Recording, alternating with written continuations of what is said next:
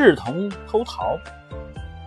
从前有一个书生，年轻的时候去参加郡县的考试，当时正好是春节，按照惯例，在考试的前一天，各种各样的商人搭起彩楼，组织国手到三司庆贺。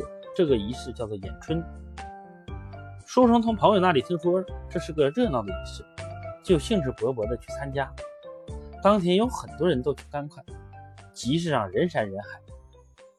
在藩司大堂上面，四个官员都穿着红色的衣服，按照东西方向面对面坐着。书生第一次看到这样的场面，十分兴奋，也不知道那四个官员是什么人，就挤在人群中等着看好戏。只听见人声嘈杂，鼓乐声震天。忽然有一个人带着一个披头发的童子，挑着一副担子上来，他好像在对官员说什么。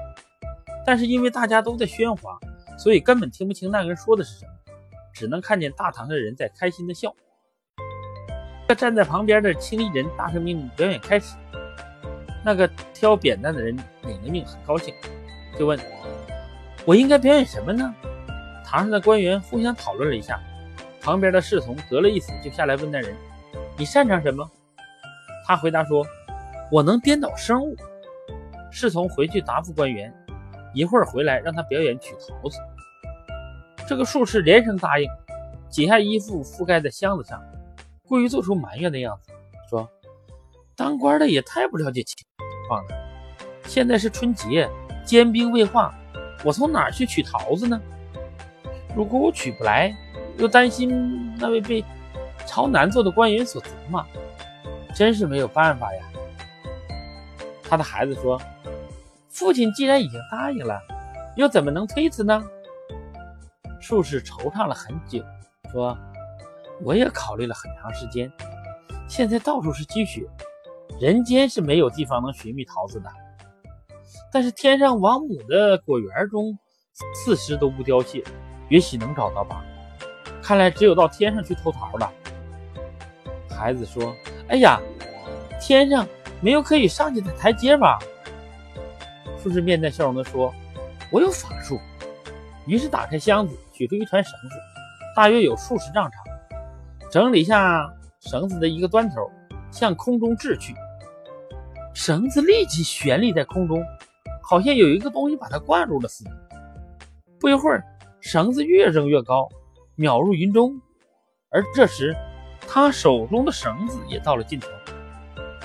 术士招呼孩子说：“孩子，你过来。”我已经老了，身体又不灵活，不能上天了。这次得你去一趟了。于是把绳子给孩子，让让他抓住绳子往上爬。孩子看了看绳子，觉得很难，就埋怨他说：“父亲，你也老糊涂了吧？就这么一根绳子，能爬上天吗？如果我依靠它来攀登万仞之高天，倘若中途断绝，那我的骸骨何以存呢？”父亲拍拍孩子的肩膀，说：“自己已经开口答应了，现在后悔也来不及了。所以无论如何也要孩子跑一趟。还答应，如果孩子顺利的偷来天桃，必定会得到百金重赏，然后就给孩子娶一个漂亮的妻子。”孩子于是手持绳索，盘旋而上，手移足随，如同蜘蜘蛛爬丝，渐入云霄，再也看不见了。过了一些时候，绳子上下来一个桃子，如同碗口那么大。术士大喜，把桃子献到大堂上。堂上的人传来传去的看，看了很长时间，还不是看不出桃子的真假。忽然绳子掉到了地上，术士大惊，连连说：“不好，一定是上面有人砍断了绳子。那么他的孩子怎么办？”几分钟后，天上又掉下来一个东西。仔细一看，原来是他孩子的头。术士手捧着，大声哭泣，说：“这一定是孩子偷桃的时候被看管桃园的神仙发现了，我的孩子一定是没有命了。”过了一会儿，又掉下来一条腿，稍后肢体纷纷坠落。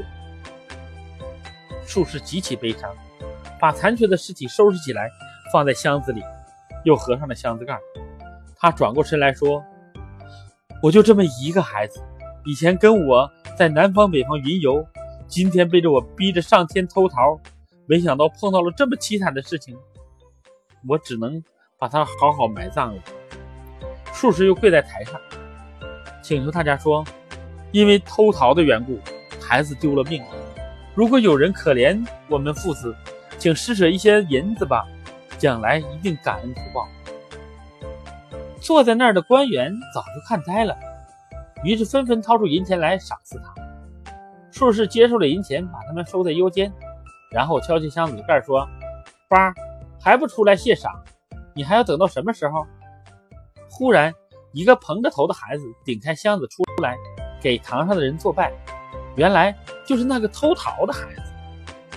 书生看了这个法术以后，感到十分惊讶，回来以后到处说。